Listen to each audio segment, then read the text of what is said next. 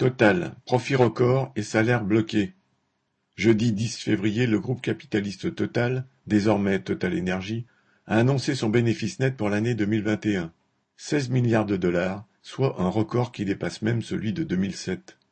Total réalise de tels profits grâce à l'exploitation de 100 000 travailleurs à travers le monde et aux raquettes aux pompes à essence sur toute la population.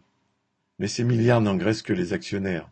L'entreprise Total Energy leur a promis d'utiliser une bonne part de six milliards pour augmenter les dividendes 2022. Quant aux travailleurs, ils n'ont d'autre choix que de répondre par la lutte à la rapacité de leur patron. Une grève vient d'avoir lieu dans sa filiale Hutchinson au sujet d'une prime de 550 euros que Total refusait de donner aux salariés des filiales et en raison de la hausse de salaire dérisoire proposée par l'entreprise. Pendant que les bonnes nouvelles résonnent dans le monde des affaires, les classes populaires ont de plus en plus de mal à se chauffer et à se déplacer.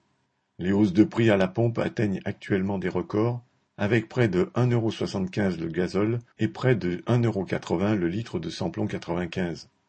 Et ce ne sont pas les 10 centimes le litre qui seraient offerts par Total dans certaines stations qui compenseront les hausses successives depuis des mois. Total Energy s'est senti obligé d'essayer d'amortir, avec des mesures, l'annonce de ces résultats.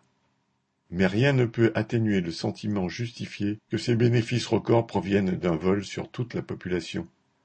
Quant à la hausse du cours du pétrole sur les marchés financiers, là encore, les groupes pétroliers sont à la manœuvre. Ce sont eux qui organisent la pénurie en faisant le choix de diviser par deux leurs investissements en cinq ans.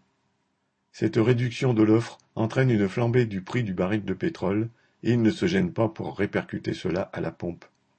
Total et les autres trusts pétroliers imposent un racket à l'ensemble de la société. Il est urgent d'exproprier ces groupes capitalistes. Charles